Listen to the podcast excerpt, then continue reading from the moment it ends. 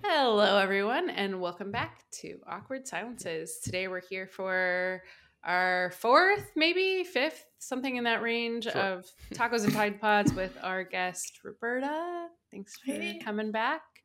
We're excited because it's September, the best month of the year, and I've got a sweater on for the first time in a while, and it's feeling very cozy. So today we were going to do instead of three tacos, three Tide Pods, one taco, one Tide Pod, and just kind of get slightly deeper into each. So as a reminder, tacos are good and Tide Pods are bad.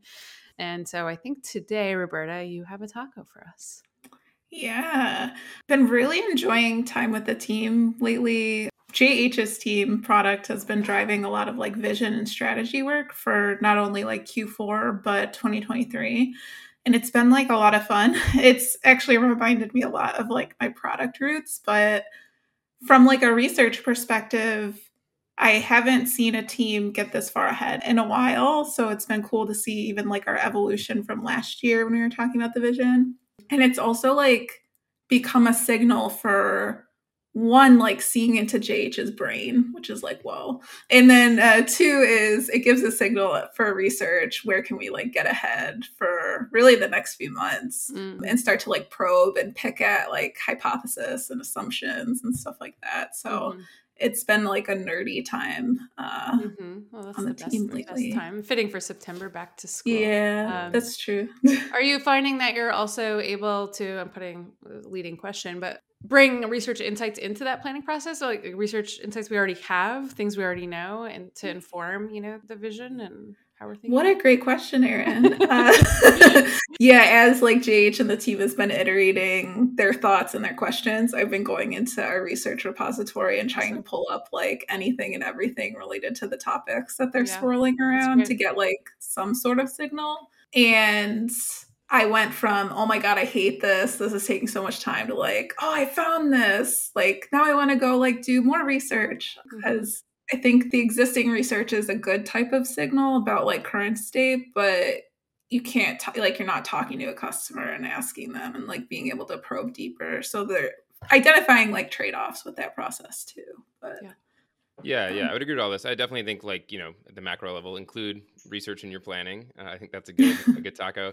I think the thing that's cool about it is, I think as you were kind of joking about the way I work, been all over the place with different ideas, and I think what's helpful when you have the research perspective involved in planning is you can kind of figure out like where do we have enough conviction that we actually don't need signal here versus like where are the real forks in the road that this is an interesting question or decision to go get more signal on.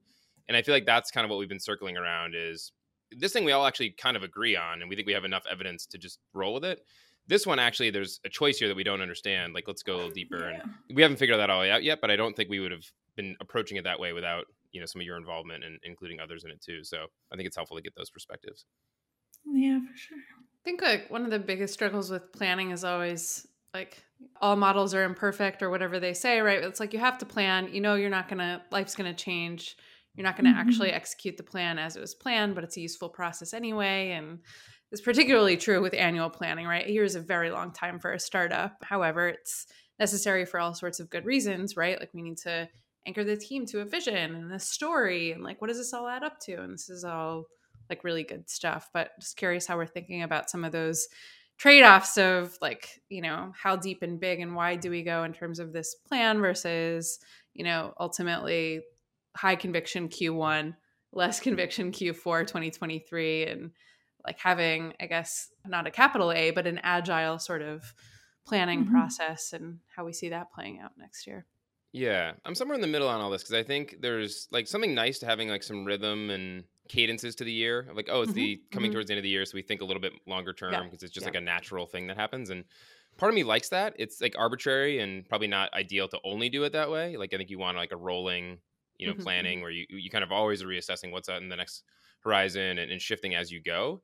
Um, so I think if you're doing planning once a year, that's probably not a good thing but it's I don't know, it's nice, right? Like New Year's comes around and people make resolutions and stuff, and maybe they don't stick with them, but it's a shot in the arm to do some things. Or I don't know. I'm not as opposed to some of the arbitrary things as maybe others. The thing I always say to my team is I forget where I heard this, but like a hundred meter race is very arbitrary. But if we all agree that that's a good way to determine the fastest person, like it's kind of meaningful. Like who can run that? It's like you know, end of the year and start of a year is arbitrary, and quarters are arbitrary. But if we all kind of like work off that cadence, you know leaning into it and harnessing like how that manifests in the rest of the business like sales works on quarters and everything else mm-hmm. like if you kind of like understand it it's it's actually useful because otherwise you get a little too removed from like the practical realities of, of how the business is being run what are you? I have not been too deep into the planning yet, trying to hit some goals for the quarter right now. this current one that we're still in, but what are you most excited about so far to kind of noodle on? I think for a long time, you know, we've thought about the way we do things at kind of like a very product level of like we have our recruit product, we have our research hub product, and it's a way of finding target users, it's a way of managing your own existing users for research purposes. I think that's served us well as we've kind of like been gaining traction and leveling up the business in different areas. I think now we're at a point though where we can think a little bit more broadly and, and holistically in the sense of if we are solving like this participant need for people in, when it comes to research of to do good research you need participants and we help you with that and across all facets i think we're starting to realize that there's some gaps and some cool opportunities um, when you think that way that we um, have maybe kind of had on the back burner or a little bit further off that are starting to come into focus and so you know, we can share more, I guess, at some point. But uh, there's just, I don't know. We, I, I just feel like I found myself not coming at like last year to put a more tangible example on it.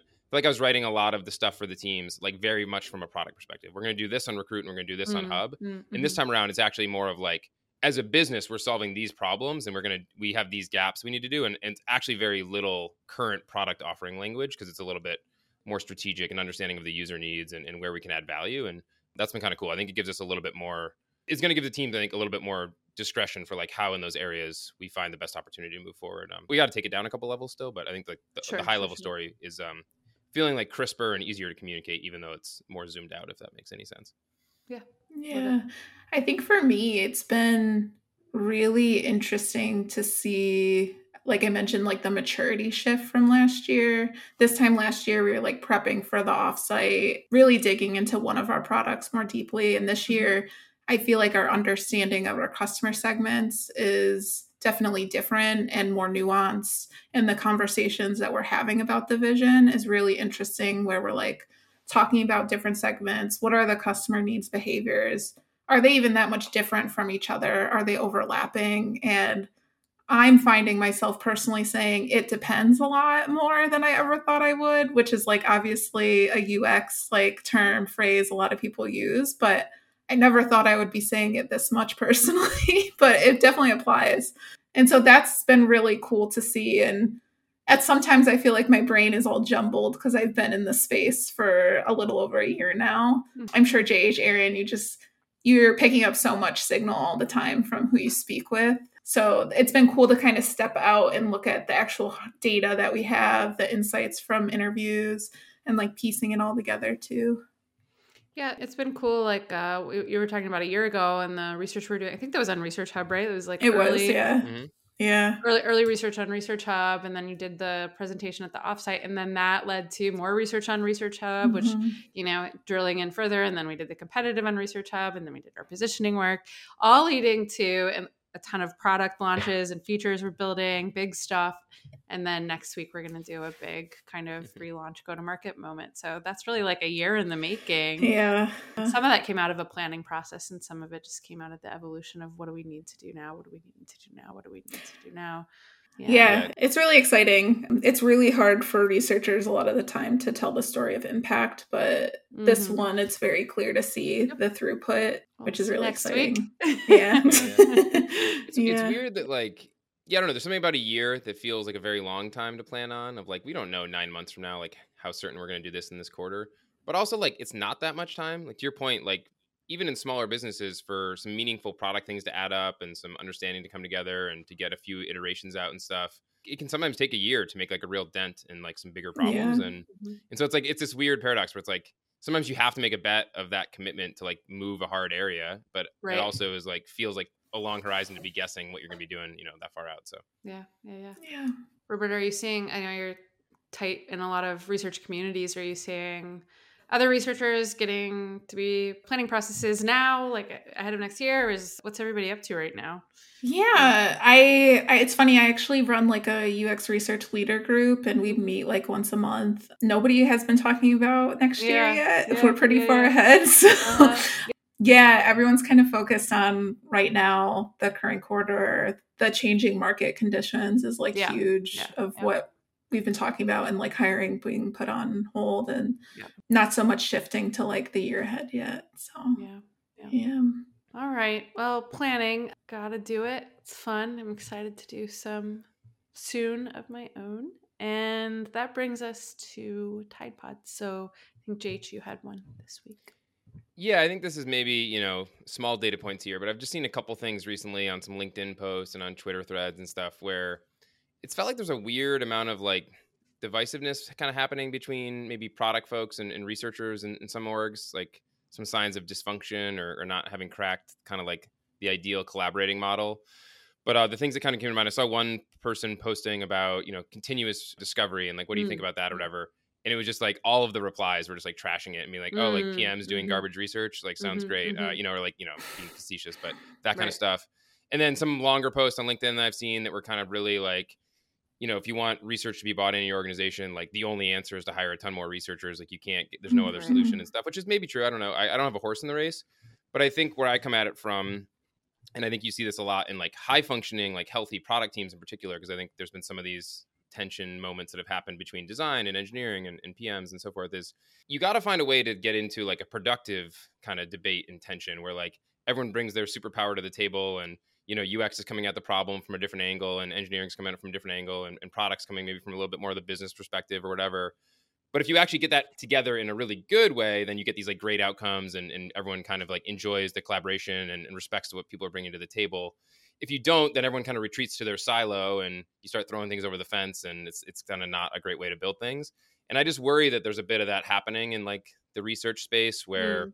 product people are well intentioned and they want to get closer to users and they're seeing all this stuff about research and so they're trying to find they're doing their best from a place of good intentions but maybe not executing it in the best way and then researchers are often outnumbered in organizations so you know they maybe not don't have the bandwidth to jump in and help all those places where they would like to and so then mm-hmm. they're focusing more on like the craft and skill to make sure people value what they bring to the table and it just it just feels mm-hmm. off um, in some orgs and I can't put my finger on it, but I hope that trend uh, changes, or hope mm, we can change mm-hmm. it a mm-hmm. little bit. But um, I don't know. I don't like it. It bums me out when I see it. I, I, want those groups working together, and I feel like in some companies that's not the case right now. Yeah, when JH and I were talking about this earlier in the week, I was talking a little bit about like hierarchy of needs in organizations. I feel like naturally it makes sense when like teams get defensive. I've met a lot of researchers who are like, I don't want product doing anything because I think it gets at a, a root like question that we have is like if they start doing it, what's the value that I add as a researcher? That's an they might be, place to be from. Right? Yeah, which is like yeah. which is hard, but it's also valid. I can understand sure. uh, teams that might feel that way, and I think it's how do you build trust in that experience together? It's not me against them.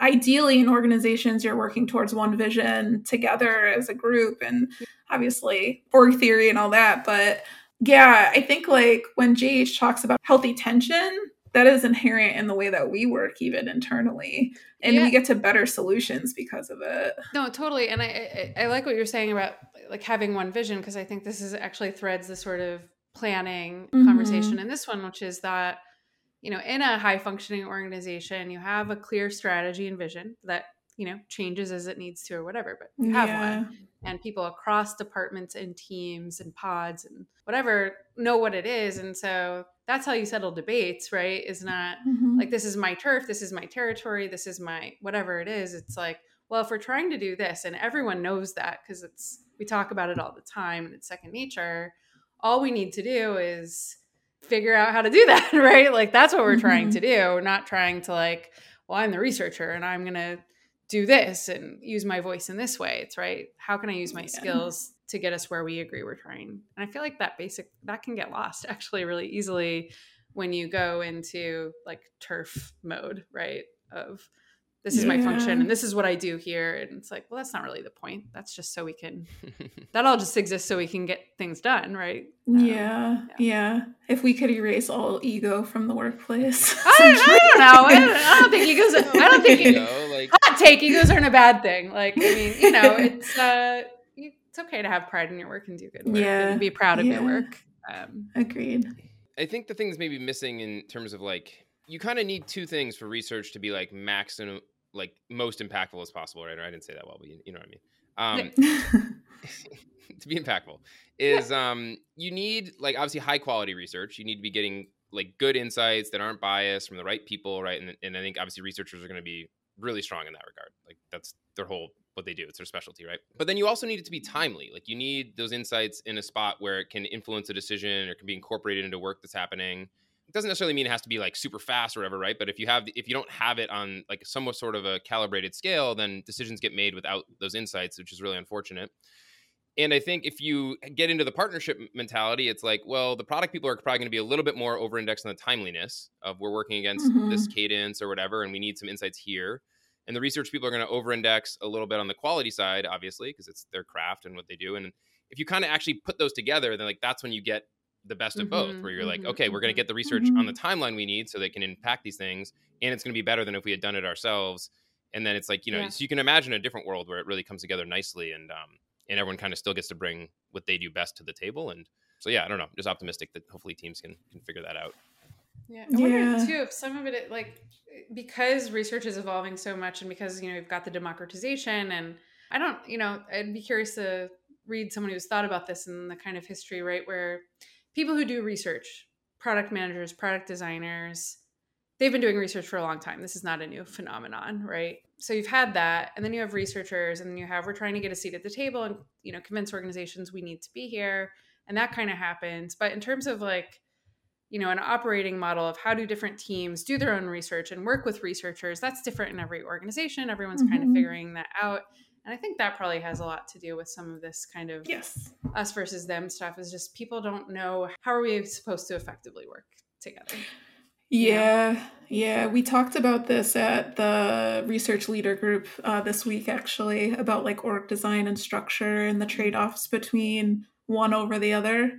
It depends, but yeah, I think it's it's not clear, and I know that there's two people in our group that have similar org design to what we have, where the researcher reports into the CEO. I feel like at a history level, we talked about how research has kind of owned its chops now like it's be, starting to be respected and on a lot of orgs it's kind of been nested within design mm-hmm. is it time to break it out of design and so that it's like a peer to design reporting into product or even pulling it out from that too mm-hmm. people don't know yet we're going right. it's yeah, happening live in real time on twitter and LinkedIn. Yeah. yeah, yeah. example I think of a lot. I forget if it's in the book or one of her blog posts, but Teresa Torres and her continuous discovery stuff. Not actually talking about research, but just talking about like the dynamics between an engineering lead, a product lead, a design lead, and how you need to have like this shared ownership and, and working mm-hmm. towards the same goal. An example that she gives in one of those, like I said, a blog post or the book. Basically, like if your designer is working like a really important design heavy thing that has a ton of like high fidelity stuff and they're moving forward and like only they can do it, like obviously they need to go there but if the team also has like some lower fi, simpler like UX tweaks that they need to do that they would like to get some signal on or do some light prototyping on, and you have like a you know UX minded engineer who could make like really cheap versions or a you know product person who could do a lo-fi sketch of it and show it to somebody. Like if you have that interpersonal trust and understanding that we're all pulling towards the goal, and it's like I'm using my design skills on this very hard design thing, and I trust you all with some oversight to do you know enough to move us mm-hmm. forward while I'm busy. Like that's a really cool model. It's not that they mm-hmm. are designers; it's that they're working within the constraints and that there's no mm-hmm, bandwidth mm-hmm, for design mm-hmm. right now and they understand that they all need to achieve this goal and by these other people pitching in in an unusual way for mm-hmm. like a momentary thing is helpful like from a team perspective and so there's just like that trust and connection that yeah just needs to come yeah. along and i think it is tough when you're when i think in many organizations research is outnumbered like they don't you know they don't have the bandwidth to have a researcher in every pod or or, or every squad or whatever so that yeah. probably makes it even trickier to navigate it sometimes makes it easier to pick your battles though too because i'm like i have that conversation with our team all the time like if we're going through go to market pricing updates it's like yeah we need research there the pods they can figure it out we'll switch into coach mode and they can drive it mm-hmm. so yeah. so anyways, if you have good stories about how healthy and well functioning your product and research relationship is, you should also get on social media and share those because I don't. Oh, you know that, that, person's there. They got a thread yeah. coming. How to yeah. how to run an organization in twenty tweets. You have the good less. story. Share yeah. those ones too. Yeah, totally. Yeah. and say what's up to us on Twitter. We need to want to hear from you guys. User interviews. Right on. All right. Well, we're at time over actually, and uh, so this is a evolution of our format. Let us know what you think somewhere somehow, and cool. uh, see, see, you next time. Next time.